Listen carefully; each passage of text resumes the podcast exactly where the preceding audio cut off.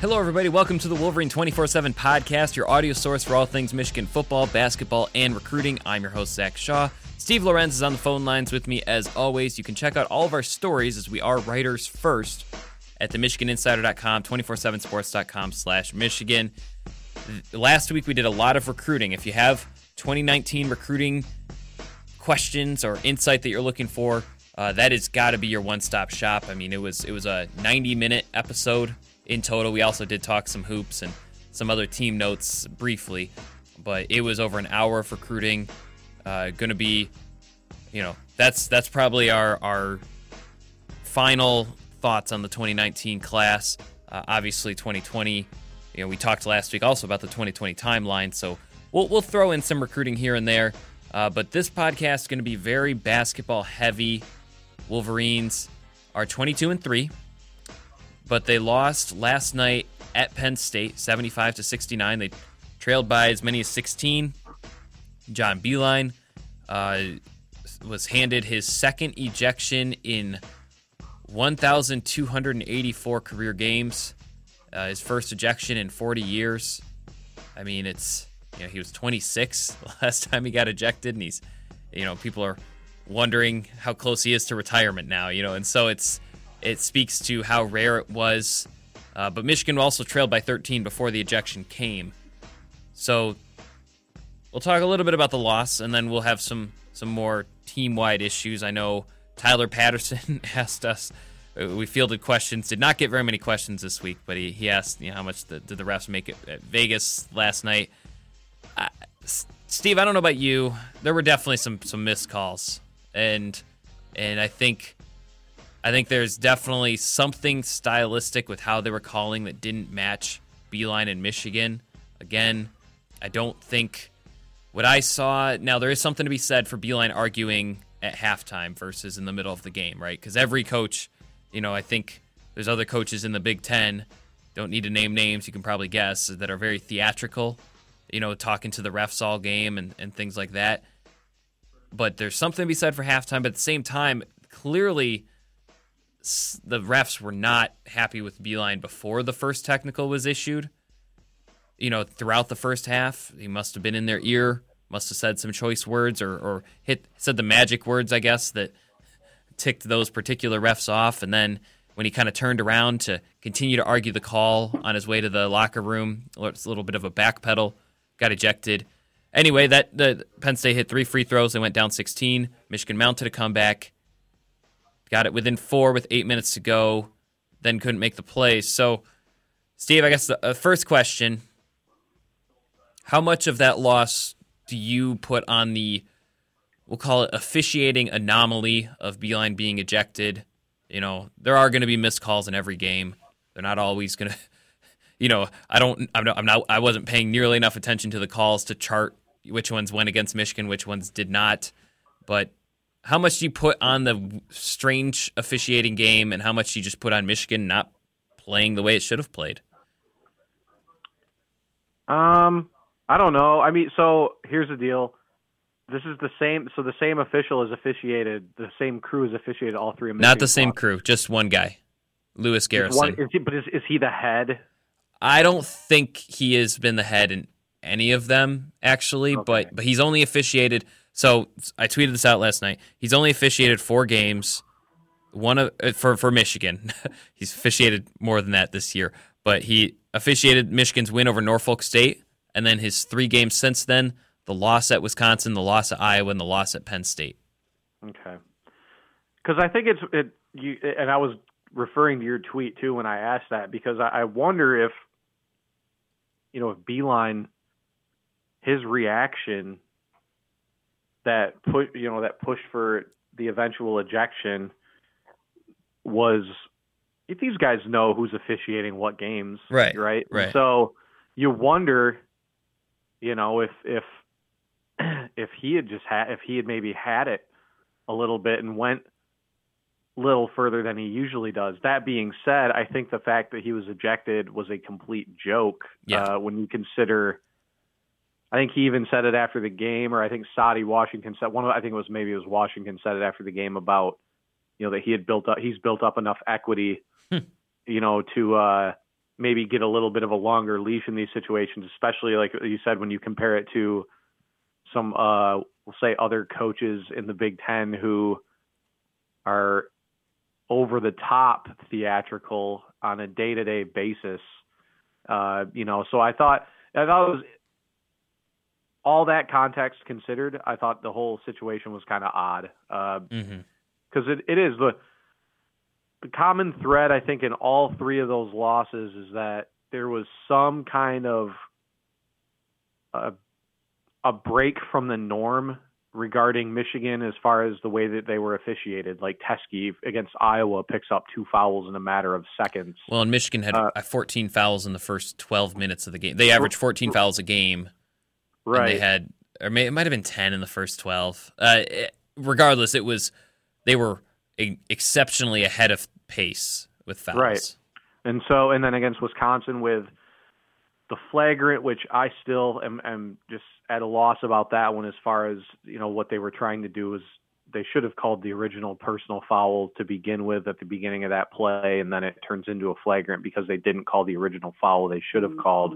Um, you know, I, I, it's just odd, I guess. It, it's and they also didn't do what obviously didn't do what they were supposed to do. I think mm-hmm. I, I, look at yesterday's game, uh, and somebody posted this on our board right before I logged on to to call in for to call in here today. Is that the uh, that press that Penn State put on, where it wasn't necessarily like a uh, was it the 40 minutes of hell or anything like crazy like that, you know, but it was it was just a more of a calculated sort of half trap, half zone style, like three quarters court. Mm-hmm. It kind of, and and I agreed with the poster. It it I felt like it kind of knocked Michigan out of their rhythm in the half court, uh, to where by the time they got settled in, the shot clock was about halfway. Yeah. Gone, and I I do I think you look back, I think that had a real effect on what Michigan was able to do offensively. Uh, I think the other big takeaway for me last night is that I think that uh, I think that teams are starting to learn how to dis- defend Brazdeikis. Uh, I, I think, you know, I know he's a guy. He's a, kind of a high leverage guy with the ball. Uh, is is going to try to take a lot of shots and stuff. But I, I kind of feel like his game, as far as at least inside the three point line, because he's become a pretty solid shooter from the outside. Uh, but his game from the two from the three point line in I feel has become a little predictable as far as he kind of likes to just put his head down and drive to the basket all the time. And I feel like defenders are starting to kind of get a feel for what he's trying to do. Uh, and, I, I don't like, I think he's a guy that, I mean, I guess I'd, I'd say I think he's a guy that would do better for himself if he passed the ball a little bit more, I guess. I, I just, he's kind of one of those guys I feel like you see this in the pros a lot where like I don't know, star player, let's say he doesn't doesn't take a shot like in four straight possessions. And then all of a sudden you know he's going to take a shot in the fifth possession because he hasn't taken a shot in a while and then it usually ends up being like a bad shot just because it's like they just feel like they need to shoot. And uh, I kind of feel like you know, I don't know. I kind of feel like that's he's been doing a lot of that uh, the last couple the last few games or so. I just I think his I think teams are starting to learn how to defend him a lot better, and I think it's kind of limited his effectiveness. The the time that he wasn't, you know, was when he had the when he was hitting from the perimeter, right? So that's where he you know he's he is multifaceted like that. Uh, I just like to see him do you know a little bit more as far as you know when nothing's there to kind of kick you because his he gets his shot blocked a lot, you know, in the lane and, and also kind of throws up a lot of junk in the lane. And I don't know, maybe he's trying to draw fouls and they're not calling them, but you know, I just think there's been a little inconsistency there. And I think teams, like I said, are starting to see a, a couple holes in there. And, uh, you know, between he and Poole, I think just the shot selection continues to be mm-hmm. a, a, little lackluster, I'd say. Um, Poole from deep, Iggy from inside the arc. Yeah. Iggy I agree with what you're saying, and I, I've kind of been saying on on the message boards and on on the radio for really since uh, December. You know, he is not a guy. Like the best thing that could happen to him is when when he figures out how to pass effectively. Right. Because he's not in a he's not a high assist rate guy, and he'll pass. Like he's not like he's not 2007 Kobe. You know, it's not like he's he's only taking the ball. But you're right in that there are times where he kind of has the mentality, this is this is my drive, and that's that can work, and that's why he scored. You know, because when I do disagree. I don't think teams have uh, figured out how to defend him. I think Wisconsin has, because he has two combined points against Wisconsin. But I think if you look at his this last night was the first time he didn't score in double digits against a non-Wisconsin Big Ten team, and in the five games before Saturday, he was averaging 18.2 points per game. So I don't know if it's a figured out as much as if it's a they're more aware and he, and he needs to be more aware. Right, and he was three for four from the field yesterday. Right, I mean it's not foul like trouble kept like, him out more than anything. right, anything. exactly. Yeah. So, so I, I get it. It's just I also felt like though that you know defenders and I don't remember who Penn State had on him. Was it? It wasn't Stevens, was it? I it was for a time because because they wanted part of why uh, Penn State started to pull away a little bit is that they met when Brazdeikis hit foul trouble. Penn State just went small ball because right. they, they the Teske versus Stevens, and I'm I might have had my head down writing. I why wasn't I'm wondering why Livers wasn't put on Stevens and maybe Teske took a breather or something, but but I think I think you're right though that it's it's they ha- they don't like have the kryptonite for Brazdeikis, but they have they have a better understanding of what he does, and so they're going to predict it a little bit. They're going to make it tougher for him to be open and you know, three for four. Well, if your leading scorer is only getting four shots up in a game, that speaks volumes too. Right. You know, well, no matter how many he makes, you know, he's he's someone that is probably averaging around 11, 12 shots a night. So for them to run run him away from a shot eight times, or have him on the bench for that many shots, that's that's a big part of why Michigan lost. And I think there were, you know, I think he, he being in foul trouble Stevens and Beilein mentioned this in the press conference last night. You know, Teske is not gonna. He is not trained or equipped, or sh- nor should he be expected to guard a six seven, uh, really right. Charles Matthews type player, a guy who's who's really good at step backs, fallaways, mid range shots. It was it was kind of bizarre, and I, will maybe I might go watch the game again just to see did they have livers in too? I, I, what was the or was it because Brazdeikis was out they couldn't go liver, livers Matthews at the four five? I, it's uh yeah, the, it was. And uh, that was the thing is they they were never really in foul trouble, but they ran a lot of really different lineups out there yesterday than they usually. Outside of Iggy, you know, who did get into foul trouble, and I think Matthews eventually at the very very end of the game. Yeah, well, but, it, with two forty to go in the first half, Matthews did pick up a second foul. Right. And I, I wrote this as my key stretch in my game recap that they were down. Michigan was down six, and they had some momentum. And then once Matthews and Brazdeikis got went on the bench, Penn State ripped off a nine-two run to go up thirteen at the break, which is way sure. different than being six or eight points down. Sure. And it, it maybe know, Beilein's not ticked off and getting the technical. You know. Right. It's just this even statistically, this game just seems like a complete anomaly. Um, yeah, Michigan shot okay. You know? Yeah, it's like Teske only took two shots. Livers played 33 minutes, only took four shots. Um, Simpson had six turnovers. You know, it's That's just rare. Uh, yeah, yeah. It's just this game. Like we talk about, like the dud that they lay every that they seem to have a dud in them every year, and and I don't look at obviously at Wisconsin's not a dud, and I don't really think at Iowa is a dud either. The way year. they looked, so I I look at, at Iowa like I look at at Nebraska last year, where it wasn't that wasn't the dud. The dud was at Northwestern, right? But there right. was a game where they just were not ready. And it just right. it, it, all fell apart. Yeah, against the decent team though on the road. Yeah, right? I mean, yeah. like, was solid. And, yeah, top twenty um, team. Yeah, right.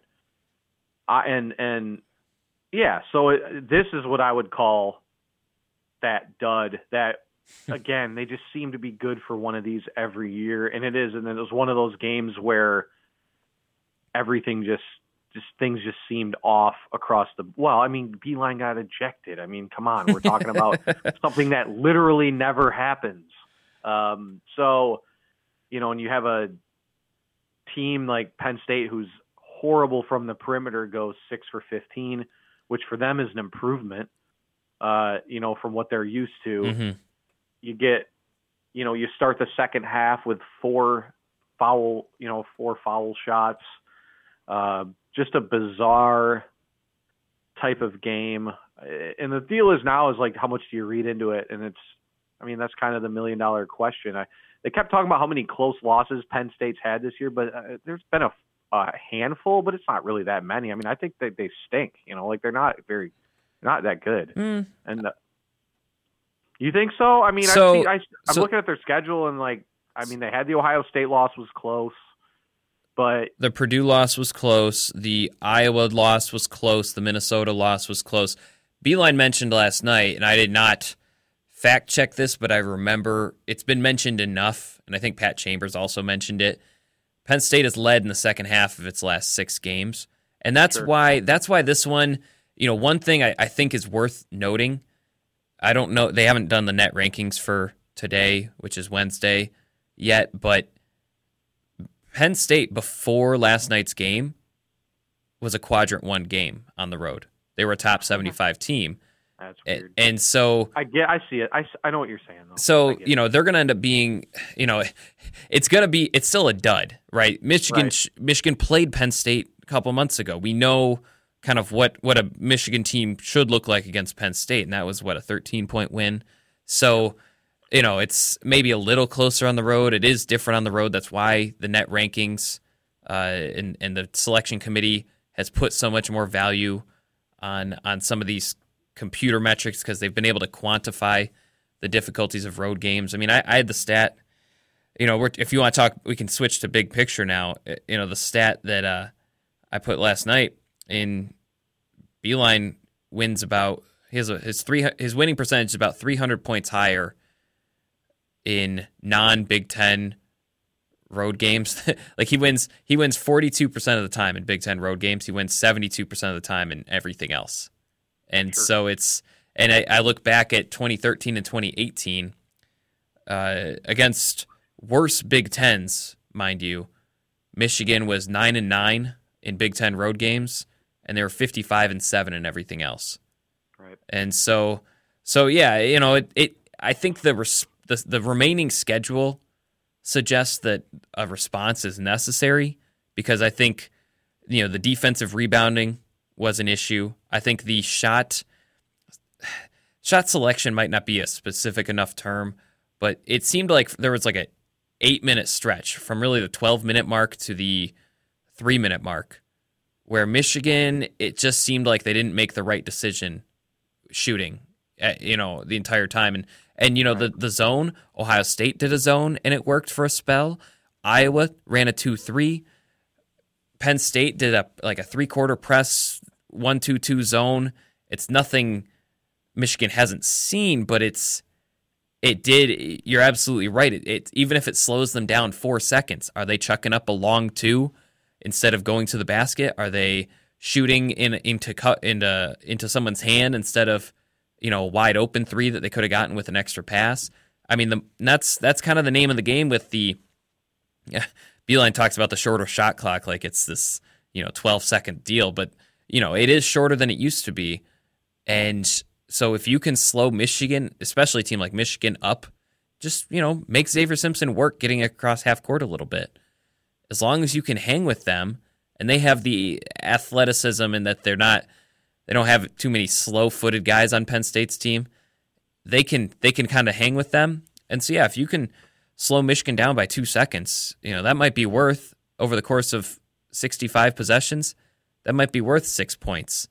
And that's how much they won by. So it's it's just, you know, there was that. I think you know, on defense hard to hard to sit here and say Teske screwed up on Stevens because I don't know if that was on him, but they do need a guy like Iggy out there because he's he's physical enough in his defense.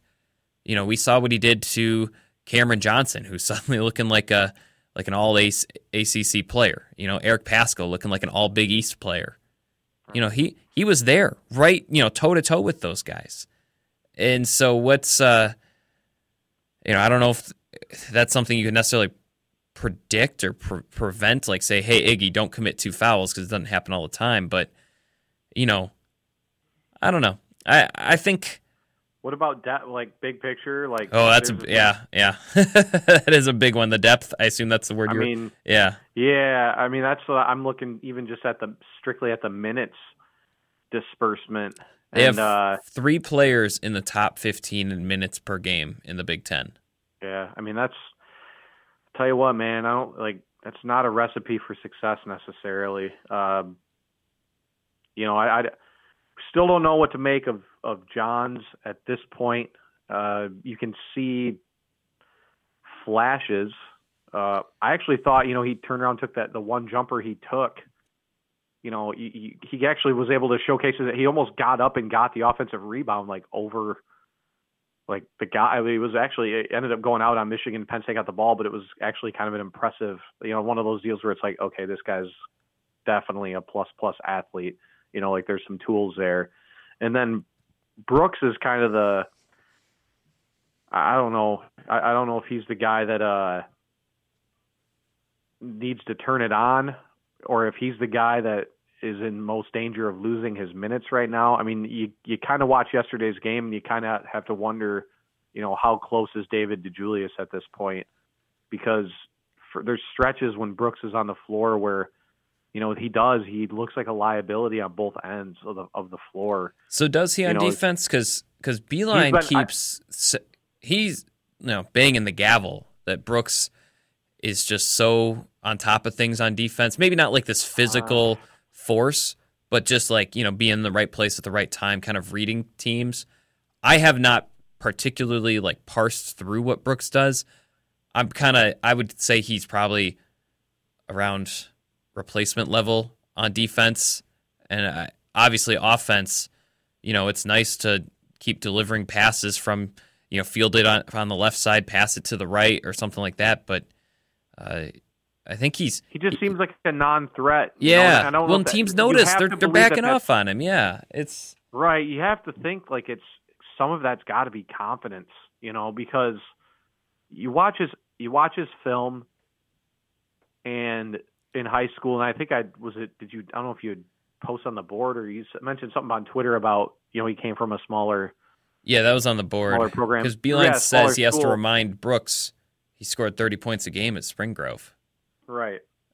But he was I mean, you know, this is a guy that Villanova wanted. I mean, he's not he wasn't he wasn't really one of those guys that they took like a flyer on, you know, he wasn't a one of those project types that Michigan takes and that usually pans out. I mean, he was he was a pretty highly recruited guy out of the area.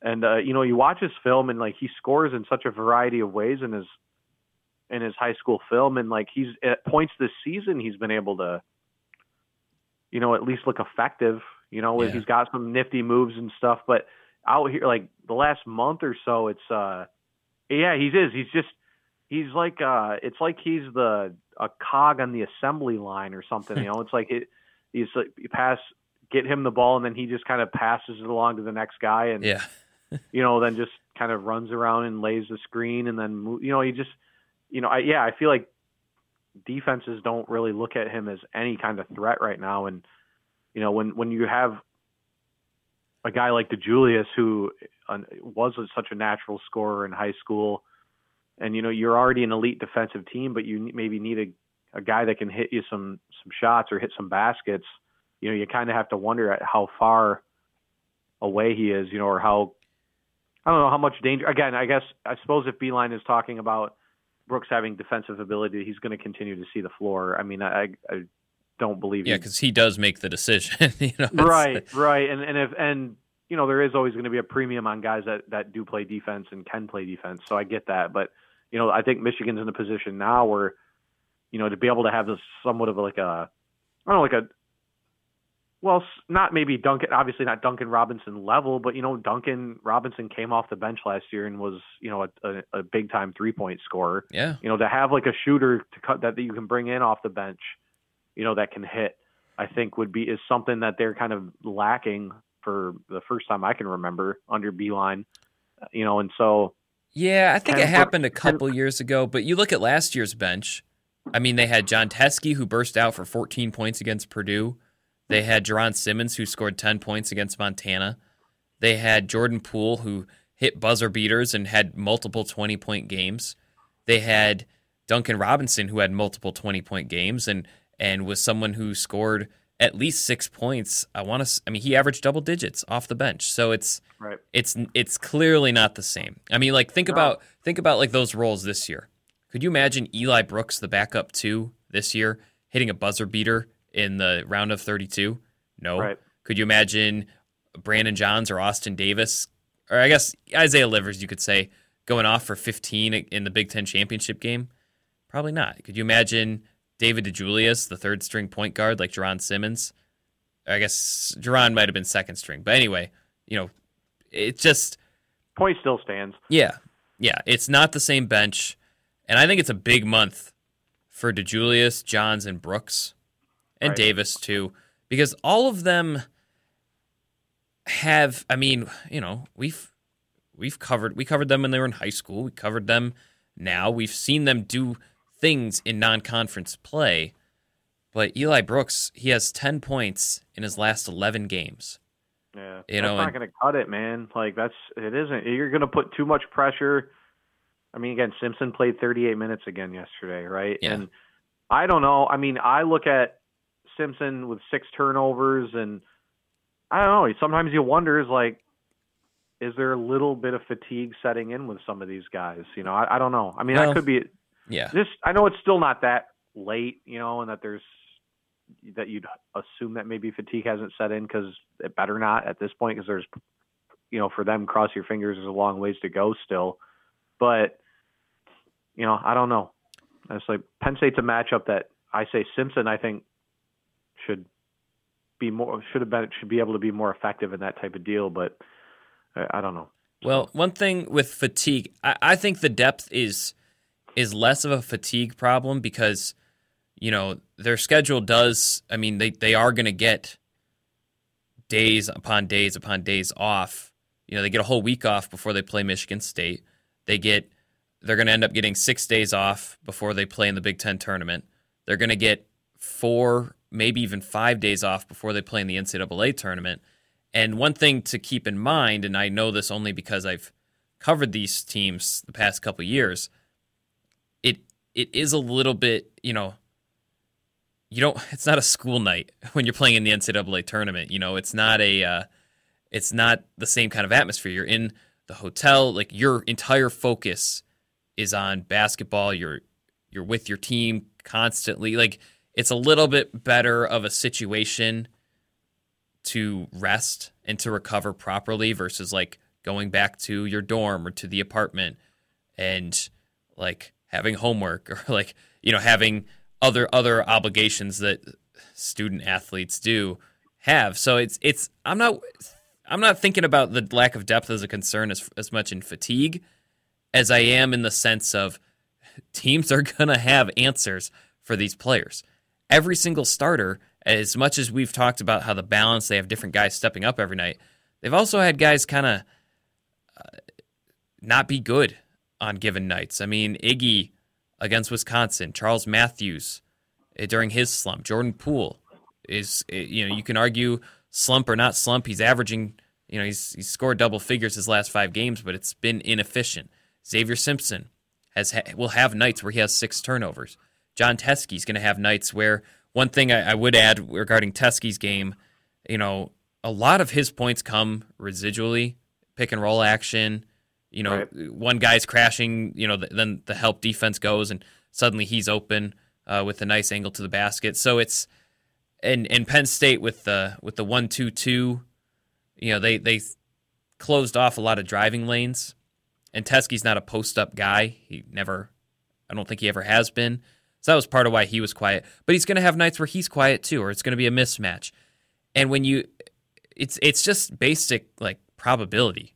The more people you have who can step up on a given night, the more likely you are to have a successful night because you know statistically you're not going to have say you have eight guys who can step up and produce well you're not going to have all it, the odds of having all eight guys struggle is low but if you only have four guys who you can really count on or five guys or six guys you know it's just it's that much harder to win every single time and that's where i think the depth is an issue because I, I you know they didn't play well against montana in the ncaa tournament but Jaaron Simmons and Charles Matthews combined for like 34 points, and and they won. Maybe it's 30 points, but you know, it's if they didn't have those guys, they might have lost. They might have been you know a team that's upset. So yeah, that's that's probably the biggest residual concern. I don't, frankly, I don't read too much into most of the things that went wrong for Michigan, and I I do I do think as much as Michigan likes to, as like, like every team, every team likes to preach the one game at a time. It's got to be hard. You play a physical, physical, high profile matchup against Wisconsin on on Saturday, and then, you know, I mean, you're in that time of year where it's like it's dark, it's snowy, it's icy. I mean, they when they flew to Penn State, it's like they had to like circle State College while they cleared the ice off the runway. It was kind of a, a lackluster environment against a one and eleven team in conference play. Even though Beilein said till he was blue in the face that they were better than that, it's I can see where it's hard to get up for it. At least early, you know, when you're down and you saw that comeback, that's one thing. But you know, they were down seven within the first six minutes, and that's that's hard. I mean, it's just it's just harder to come back when you when you're down. So right. it's it's one of those things. I think when you start 17 and 0, you know, I was worried when I posted asking for questions. You know, like were people going to act like, did this team peak too early? No, they didn't peak too early. I mean, I guess if if they end up finishing the season three and three and then losing the Big Ten tournament and in the NCAA tournament, then maybe you could say that. But, um, you know, 22 and three, they still have the, they, are tied for right. the most wins among high major teams. They're tied for right. the best record. Uh, I guess Duke Duke only has two losses, and uh, so does Virginia. But still, you know, all signs. This is still a very much a top ten team, one or two seed. Uh, I mentioned since it's a quadrant one loss, I don't know if they're going to fall in the net rankings. It kind of depends on how Kentucky and and some other teams shake out. But you know, they still have all their big games ahead of them. So uh, yeah, did, didn't peak too early, about, but it's tough. Right, it's tough. You still got to feel good about their resume, though. Too. I mean, mm-hmm. that that yeah. North Carolina, the North Carolina, Villanova, and Purdue wins early in the season look really, really, really good right now. I mean, yeah, they aged well. yeah, and then you get you, you know, you the win over Wisconsin, and I mean that Indiana win, their first win. And kind of Indiana doesn't really look that great anymore, but um, yeah, Saturday will be an interesting game. I mean, I watched the tail end of Maryland's win over Purdue, and they got some guys. I mean, Maryland, to me, they look like that team that. I mean, there's a lot of talent there. They look like a team I feel like on a good day is the third best team in the conference. Like, mm-hmm. you know, and and watching them yesterday, they have like they have guys that can do things at every level on the floor, you know, with hmm. Bruno Fernando and Cowan is a guy actually that gave Simpson some problems. I feel he did. Like last year. He's really fast. Yeah, he's he just quick. so right, and like so, I think that Maryland's always. I mean, granted, was it was it last year in Maryland where Michigan just absolutely shot the lights out? Was that the one yeah, where they were up twenty four at halftime? Yeah, yeah, you know where they couldn't miss. I, one of my favorite. uh I call it a GIF, but I think it was Ace at MGoBlog. There was a shot of I don't remember. I think it was Abdur-Rahkman who hit the three pointer at the end of the half, and like you can see in the background in the crowd, you can see a Maryland fan like right as the ball goes through the hoop, grab his coat and get up to leave like at halftime. And for some reason, I always remember that. But you know, it's like you know, but like I said, I think Cowan has given. Yeah, gave Simpson some real problems last year, and and Fernando's a guy I think that's going to challenge Teske a little bit down low too. He's you know, like so athletic. I you know Right, well, Teske he- is not. I wouldn't call him an athletic dynamo. You know, Right. it's and then Jalen Smith versus Iggy. I mean, that's a matchup. I know Smith hasn't had this freshman season he probably expected to have, but or am I thinking of the right guy? Or am I thinking of Aaron Wiggins?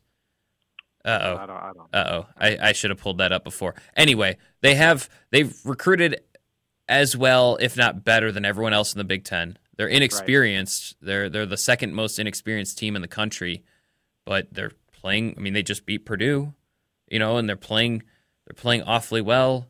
Uh, you know, it, as you said, when they're playing like they did last night,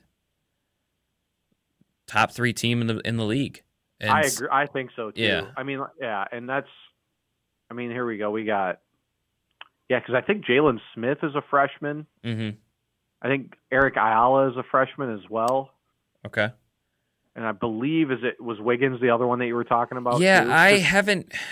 I, I a follow freshman, Maryland a little bit. I don't know how much he's played. He had 11 last night, Okay, okay, so including three from deep, and then I think Ayala had a really big. I had a pretty good game for them yesterday too. Yeah, he had 15, and also had three three pointers. So, you know, and Cowan's already a guy that can kind of beat you from either side. But again, yeah, Wiggins, Ayala are both 40 plus percent from beyond. So hmm. they're an interesting team to me. I mean, again, I, I they're Michigan's at home, and and I always lean towards John Beilein over Mark Turgeon yeah. uh, in I a coaching matchup. do. Yeah, Right. So, you know, that's that's where Michigan has some, you know, an advantage in that regard. But I do think that Maryland is is definitely going to give them some problems on the defensive end of the floor. Well, so, it's it's going to be a very. I think it's going to be a situation where everyone is going to see what else Michigan has because I think it is a little bit of a, you know, coming off the Penn State loss, you're at home. It's going to be sold out. Going to be a stellar atmosphere. It's going to be an inexperienced Maryland team on the road because we talk about these Big Ten road games. Well, you know, for the most part, it's the younger teams that struggle in the road games, and the veteran teams. I think like a Michigan. Michigan State is probably technically young, but they're led by two third-year starters in Nick Ward and Cassius Winston, and you know they have guys like McQuaid and Goins who who have seen it. You know they're a great road team, and and I think I think Carson Edwards is someone who's who's able to do things on the road as well, and Ethan Happ and Wisconsin the way they play. So, you know, Maryland is not quite in that group as far as veterans. They don't have that. You know, Cowan is, but nobody else, you know, necessarily has that experience. So it'll be right here's here's this though, Zach. You look at Maryland's schedule. Four of their so they're 19 and six. uh huh. Four of their six losses versus Virginia, at Purdue, at Michigan State, at Wisconsin. I mean, that's those are about as four as good a losses as you're going to have anywhere in college basketball this year. Let alone that their loss to Virginia, they put up 71 points, which you know They we were down how- a lot. I don't know. How right, much, right. yeah. But still, I mean, that's you know Virginia's top five. Oh yeah, absolutely. Like, you know, t- right, you know, so, right, yeah. I mean, Virginia, yeah, one of the two or three best teams in the country, probably. You know, so I mean, yeah, they had a they laid that egg against Illinois. Who, that being said, you know, Illinois all of a sudden, Illinois is five and eight. They're ahead of Indiana. They're ahead of Northwestern. They're ahead of Nebraska. They're Mhm. right behind Ohio State and Minnesota. I mean, they're not the their early. I think their uh, non-conference schedule really put them behind the eight ball because they're tied with Penn State for the worst record in the conference or in the uh, overall record. But and those two teams have the toughest schedules in the country, strength of schedule. Right. So Yeah. Um so there's some good some good losses in there if you're Maryland, I think. So that's Are going to there be an good interesting wins? game. I, you know, Purdue at home is, is Purdue, yeah, one. Purdue um Did they end up beating Wisconsin either time? yep, they beat Wisconsin at home 64 to 60. Okay. So that okay. must have been right before Wisconsin went on their winning streak, I suppose. It And was, Then, um, it was. Yep. So yeah, yeah, I mean at Ohio State, yeah, I mean by 15. Same with Minnesota Hmm, okay. at Minnesota by 15, at Rutgers by 14. I mean, so they've, you know, their non-conference looks like it was a total joke outside. It of was. Virginia, It was. Pretty bad. Yeah, yeah. I mean, well, they did lose to Seton Hall too, but Seton Hall actually looks like the only other decent team they played in non-conference besides Virginia. But so. we mentioned they had they have what three freshman starters? Yeah, three so freshmen. Right, you know, right. so so how much of that was them still learning, and how much how much better are they now than they were say when they went to Michigan State? You know, they Right. started out great in Big Ten play. Uh, I think they were seven and one to start, and then they go to Michigan State, and it was kind of a pop in the balloon situation. But have they grown? Are they on the upswing again? Are they? Did they figure some things out that are better on the road? So yeah, I think it'll be an interesting because Michigan's offense, I think, does need just for its own sake to provide some answers. I think it does need uh, to to do some things differently. Defense, I don't know. Uh, you know, it's gonna be it's gonna be a challenge. Teske's gonna have to bring his A game, but also when he isn't playing seven, six, seven wings, he does usually bring his A game. So it's it, it'll be an interesting matchup. I think it'll be, you know, you talk about the every year they have a dud and then they kind of get hot. Well, we'll see. You know, if if their schedule's tougher, so I don't know if getting hot is going to end up equating to wins every time, but it sure would on Saturday. Right. I agree. Anyway, that's probably enough basketball talk. We did get a recruiting question. Uh, this one comes from Joseph Florite, Florile, sorry. Uh, should Michigan fans be worried about football recruiting in 2020? Michigan doesn't seem too high on a lot of top player lists. It is early though. Steve, you mentioned last week Michigan showed its evaluating chops in 2019. Uh, do you how? First of all, how much should fans be looking into the lists early? But then also, how much should they be looking into the definition of top players? I mean, you probably know the answer to the first question. I know the answer because we talked about it before the show. But Well, but I don't even think we would have had to talk about it. Uh, I would be look minimally into where they are on some some top lists. We're doing our first 2020, our first one. Like the rankings right now, in my opinion, I suspect in 2020 are virtually worthless at this point, as far as there are going to be some drastic changes. There are there's I can't remember a cycle where there haven't been drastic changes. Now, I mean there are guys at the top top like the Julian Flemings, the Justin Flowe, like those guys are going to be up there. I mean those guys are bona fide five-star players, but when you get from like say like 20th to like the rest of the list, there are going to be wild wild fluctuations. Uh, yeah, you go down the list: Trent Jones, Cornelius Johnson, Karsen Barnhart, Giles Jackson, Jack Stewart, uh, Charbonnet, obviously the easy one, David Ojabo. I mean, these are guys who all moved up well over a hundred spots mhm. before they committed to Mich- or either after they committed to Michigan or throughout the process, right? I mean, well, even Erick All. I'm looking. He moved up 316 spots. I mean, he doesn't he doesn't even get talked about in that regard, but he did. He moved up as far as anybody did. So, um, you know, I, I so in that regard, it's so. I mean, it's to say it's early would be an understatement. Mike Sainristil still moved up 191 spots. I mean, it's like every one of these guys moved up, um, and it's you know, some of these guys do they become hev- like more heavily evaluated after they commit to Michigan? I wouldn't maybe deny that, but it's also that does not mean it's a lock that they're going to get a bump necessarily. I mean, there were a couple of guys I felt like should have gotten bumps that didn't, like George Johnson's one that we talked about a lot. So, um, so yeah, so I don't really put much stock into that. Um, like I said, when their next maybe a better question after our next re-rank comes out. I don't again, I don't know what those rankings are going to entail. I suspect though that there are some guys that Michigan has offered, let's say during winter evaluations, or maybe even some guys that they have off they offered a while ago who aren't that highly ranked, who will see upward mobility in the rankings. Like, you know, some of the guys that we would consider like top target types. You know, like I don't look at a guy like uh Well, I think a good example, a really good example is Braiden McGregor, the Port Huron, the four star out of Port Huron. He's a lock to move up. It's just a matter of how far. I mean, I, I think you can make the argument he's number two in the state uh, behind Justin Rogers, hmm. uh, and also J.D. Johnson too. Their their verbal commitment at quarterback, I think, is a guy who's who's definitely going to move up. I think the way Michigan went about that recruitment is as good an indication as any that this guy's uh, probably a four star prospect.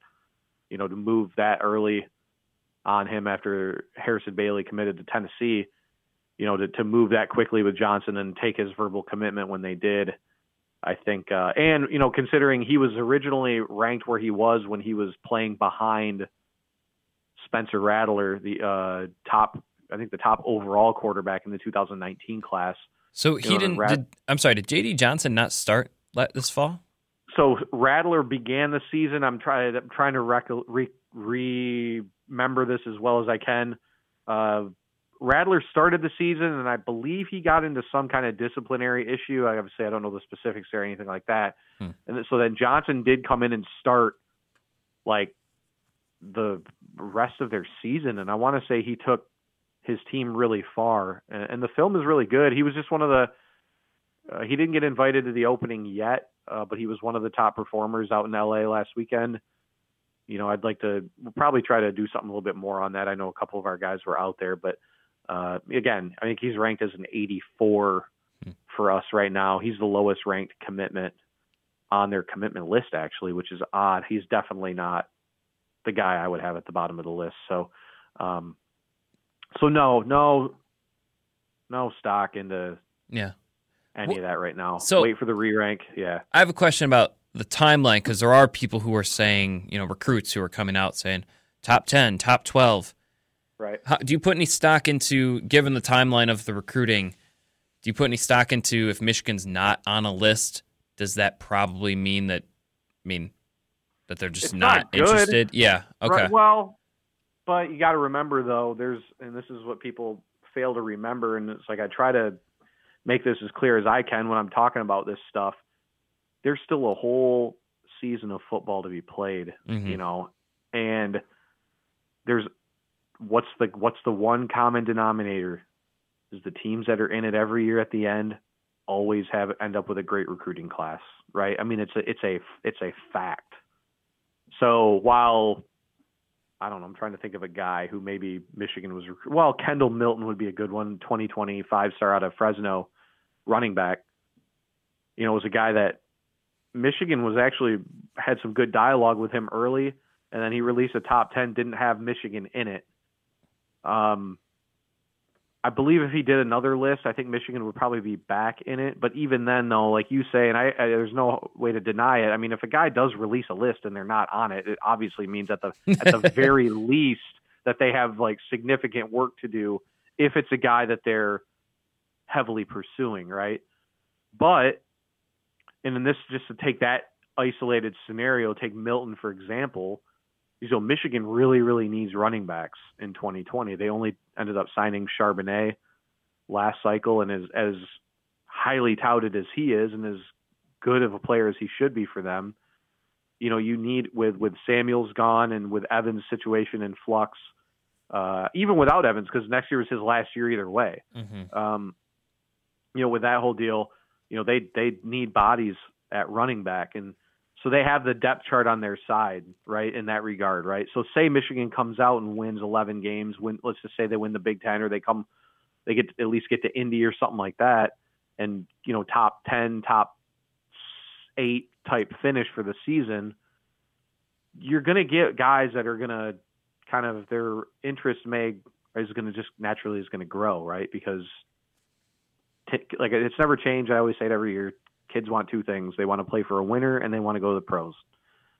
The education, all that stuff, there are there are plenty of kids who do take that aspect of everything seriously, but the common denominator at the top of every recruiting class is are the schools that win and the schools that put players in the NFL, you know. And some schools like you look at, you know, Notre Dame went to the playoff last year, right? Mm-hmm. And obviously they're a great academic program and they've put plenty of players in the pros.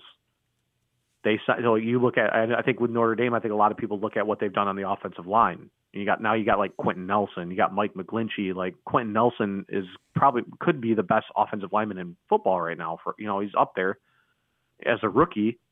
Well, Notre Dame went in and signed, I think five or four. It was at least four. I want to say there were five, but just signed excellent offensive linemen last cycle. I think as good as Michigan's offensive line class was, I think every kid that Notre Dame took up front would have was a kid that Michigan would have taken too, if at the time when they were committing. So, you know, so like you know, you get what I'm saying? Yeah. It's like that stuff all pays off. So it's all part of the deal. And you know, who knows if if if like say if Notre Dame had struggled on the field last year, many of those kids, even if they verbally committed early, all bets are off at that point. Like I say, like you know, Myles Hinton committed to Stanford like about a it's been about a month, three weeks or a month or so ago. I mean, Michigan at this this point in the process, like schools don't even bat an eye at that stuff, Hmm. right? Like it's because think about how many kids flip.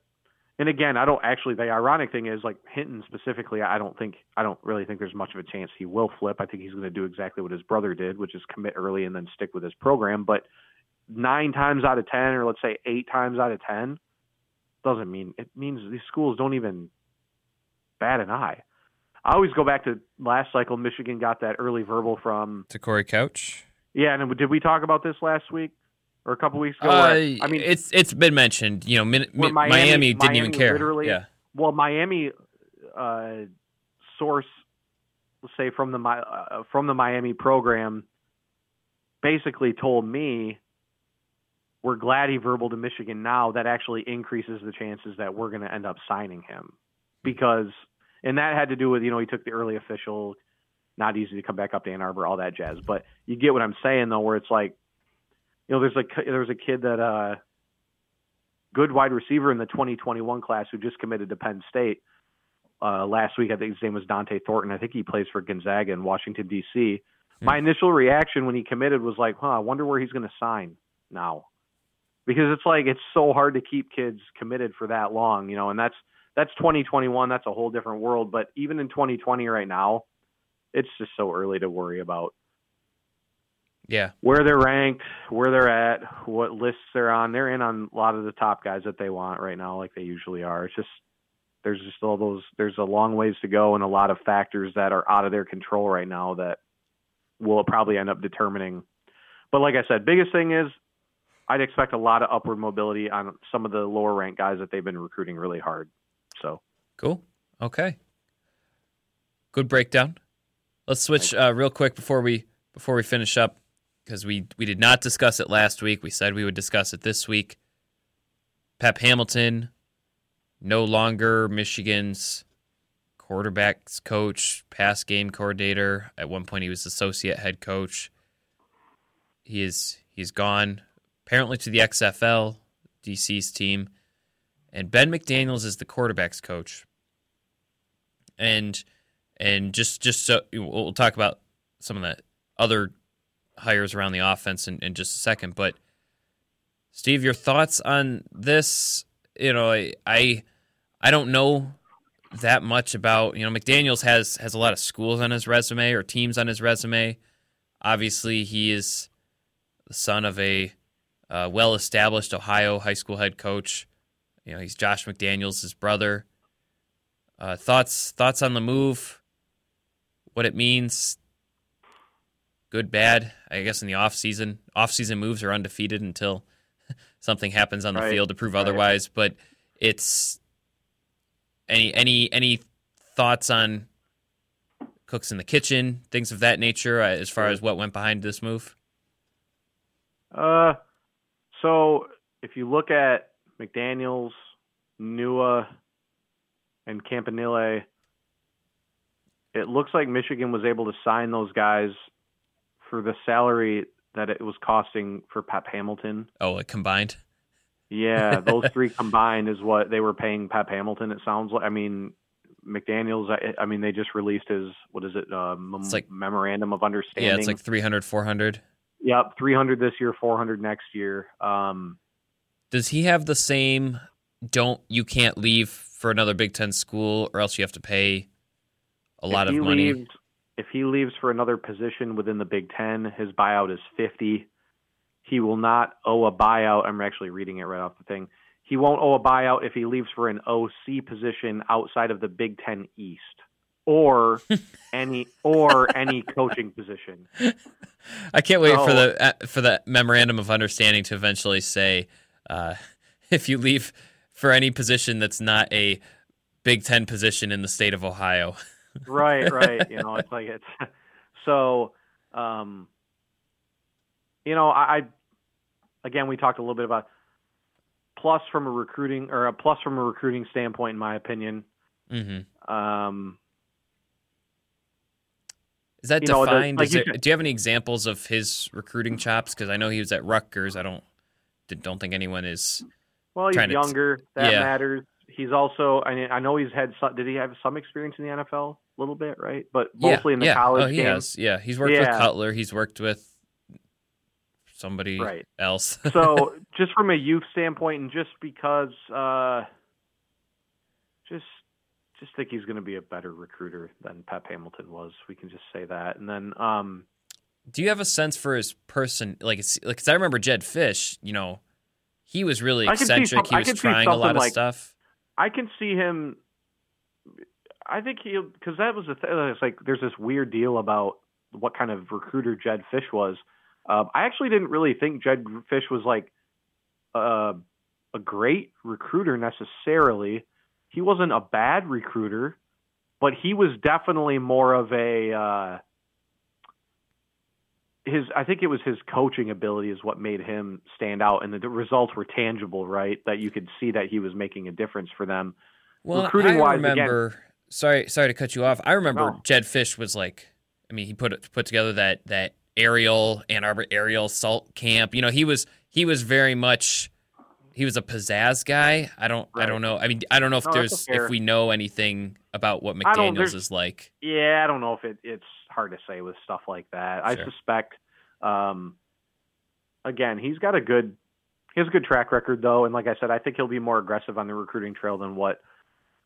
You know, I think they're they're on the offensive side of the ball. I think you're you're could argue now they have a full stable of assistants who will be very aggressive on the recruiting trail. Mm-hmm. I mean, they're just um, again, and that goes back to what we talked about with Warinner being a guy I think who's been a major surprise in that regard. Where it's you know just yes or last week again talking to a kid like Geirean Hatchett out of Washington is a guy top 150 level guy, kind of a guy I'd forgotten about a little bit just because I haven't heard much from him lately, but there he is, another guy. Reach out, just ask him how often he's been hearing from from Warinner multiple times a week. Michigan's recruiting him as hard as anybody, if not harder. And it's like, okay, like he's really, really putting in the work. So, you know, Gattis is known, uh, Jay Harbaugh is known, Sherrone Moore is known, you know, and so you add McDaniels again, another younger guy into the mix. I think you're going to see an uptick on the offensive side of the ball as far as recruiting goes. So there's that. So like the X's and O's stuff, we don't know yeah, yet. Yeah. You know, it's too early to it's like I don't know. I think there were people that said because Michigan didn't throw the ball to their wide receivers a lot in the bowl game that Ben McDaniels was not going to be a good assistant coach or okay. something. There was like that hot take thing. Um, was stupid, but um, so I don't know. It's going to be hard to say, but overall, like I said, I, I go back to I kind of felt like it was going to play out this way the whole time. I know it hadn't been reported, but that when they took both coaches off, they took both coaches off the road, and hmm.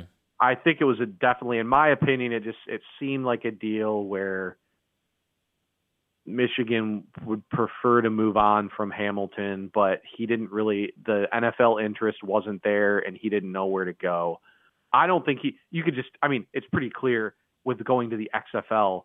He. I don't think he's a guy that enjoys the college game that much. Like yeah, because there were least, other schools, you know, they wouldn't mind having someone with his expertise on their staff. Right. If it wasn't a head coaching position, they probably wouldn't pay 1.3 million. That that too. But if he, but outside of a head coaching position, I just don't think he's a guy that was as invested in the recruiting aspect, especially. Well, it's um, hard. You know, we talked about ability. it. Yeah, because we don't know. For all we know, maybe he like that, and that's kind of what the interesting thing to me is. Is like okay, who's next?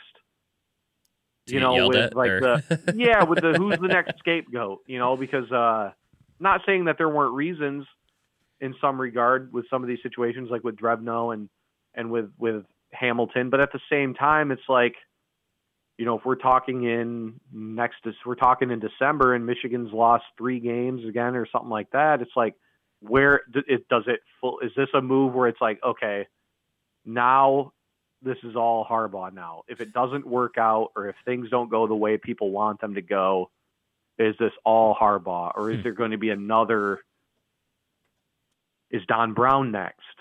You know, after the way the Ohio State game went, is he kind of a guy now where if they don't play A plus defense in a big game, is he all of a sudden a guy that the public pressure is going to build on? Because that's really the public pressure. I don't know if it played a role or not, but there was no doubt there was before Drevno was out and before Mhm. Hamilton was out, there was immense public pressure for Michigan to make a move on both guys, right? And it's absolutely true. Yeah. right, and so it's like you never. Like, it's one of those deals where it's like, is the are the fans or the public are they willing some of these moves into existence? Maybe because the the PR press, Well, the pressure. I know the just- answer to that one. well, Right. So right, but I'm saying it's like who's next, right? So that's where I think that's one of the interesting uh, products of this. I mean, you have a another significant turnover this offseason in the coaching staff. I it's just the way the game is now. I mean, schools like Michigan State are not the norm as far as like being or just keeping the same staff members on Mhm. year in and year out. I mean, you look at how many guys. Look at Alabama's going to have a whole new coaching staff this year, pretty much Yeah. you know, and it's like that's just that's the norm. Guys like Harbaugh, guys like Saban are guys that I think in some instances, like you know, assistants and other coaches look at them as uh, an opportunity to eventually get somewhere bigger and better Uh huh.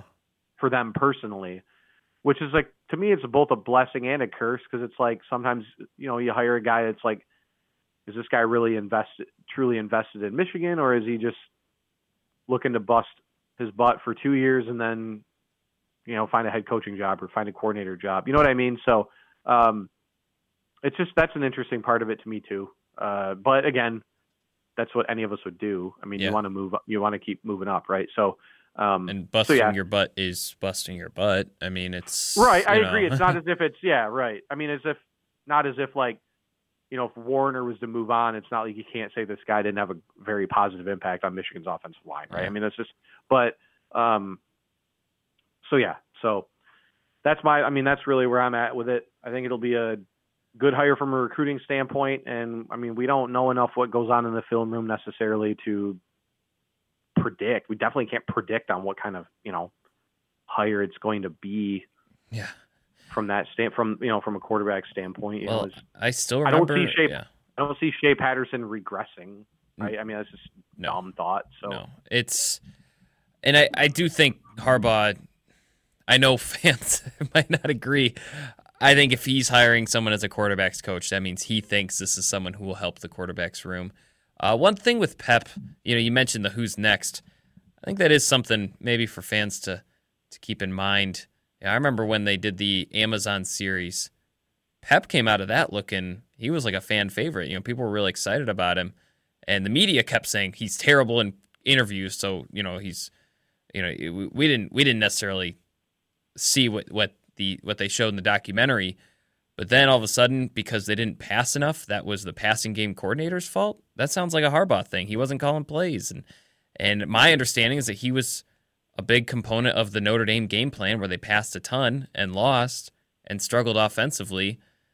Uh, and then they, you know, I don't know. I, the quarterback they, they were top twenty across the board and pass if in the in the um, quantity free passing stats, i.e., rating, completion percentage, yards per attempt.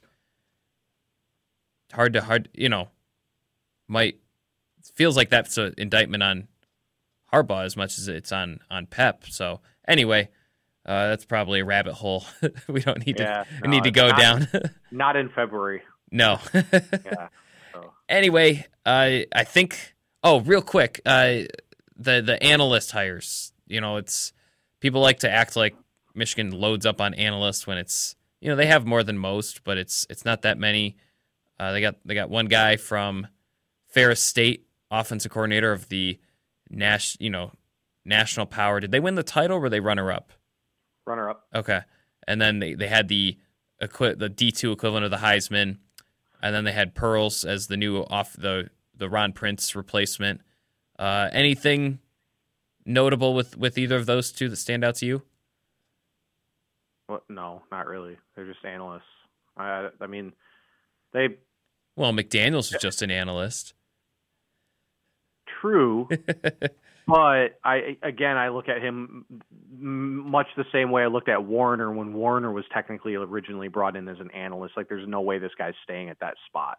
Hmm, okay, right? these mean, two you do think could be in that category? I don't know. I mean, I, that's something I think we, like you and I, or whoever, like maybe we should do a little bit more on what an analyst does and what because I that's something I I mean I have a rough idea. I mean they're they're definitely pivotal in like game prep and uh, film prep and all that kind of stuff, right? You know, and and and on the the practice field, you know, it's like they're they're yeah they don't get they to be involved a, in practice. Right. Well, but, they also see that's I mean. So yeah. they like they're like behind the scenes guys. They're kind of the but they help put together the film, and they and I think they can right. work with players off the field in the sense of like you know, sitting down with Shea Patterson and saying, you know, feet here, hands here, head here, you know, things like that. Right, and that's where it's like play calling. You know, yeah, yeah. It's like I, I just that'd be something I think I'd rather talk to somebody more about and actually get like a real breakdown of okay. what. Um, but again, as far as like I don't know the impact, I, I've never heard Harbaugh like that's one of those deals, especially with the way Harbaugh is. I feel like if there was an analyst who'd like seen a tendency or noticed something that may have made the difference in the game, I feel like he'd be the type that would maybe make a point to mention that at some point and that's say, true. Yeah, you know, like yeah, like uh, yeah, Ron Prince or something noticed like well Prince about Prince got commended by offensive linemen throughout the year, but also sure. he was another guy after one year. Now he's co- the head coach at Howard. You know, he right. was he was always going to be kind of a stopgap because he was coming from the Lions, and so you know he was just trying to maybe cool his heels, build up some chops, and then take another coaching job. So right. okay, yeah. I mean, there could be again. I I don't know. It doesn't hurt. Like, why would to have? Wait, right. All right. Cool. Sounds good. I don't think there's anything else we need to talk about. So thank you everybody for listening. This has been the Wolverine 24-7 podcast. Check out all of our stories at the MichiganInsider.com, 247sports.com slash Michigan. I'm Zach Shaw Steve Lorenz. I hope you have fun. Hope you learned something. See you next week.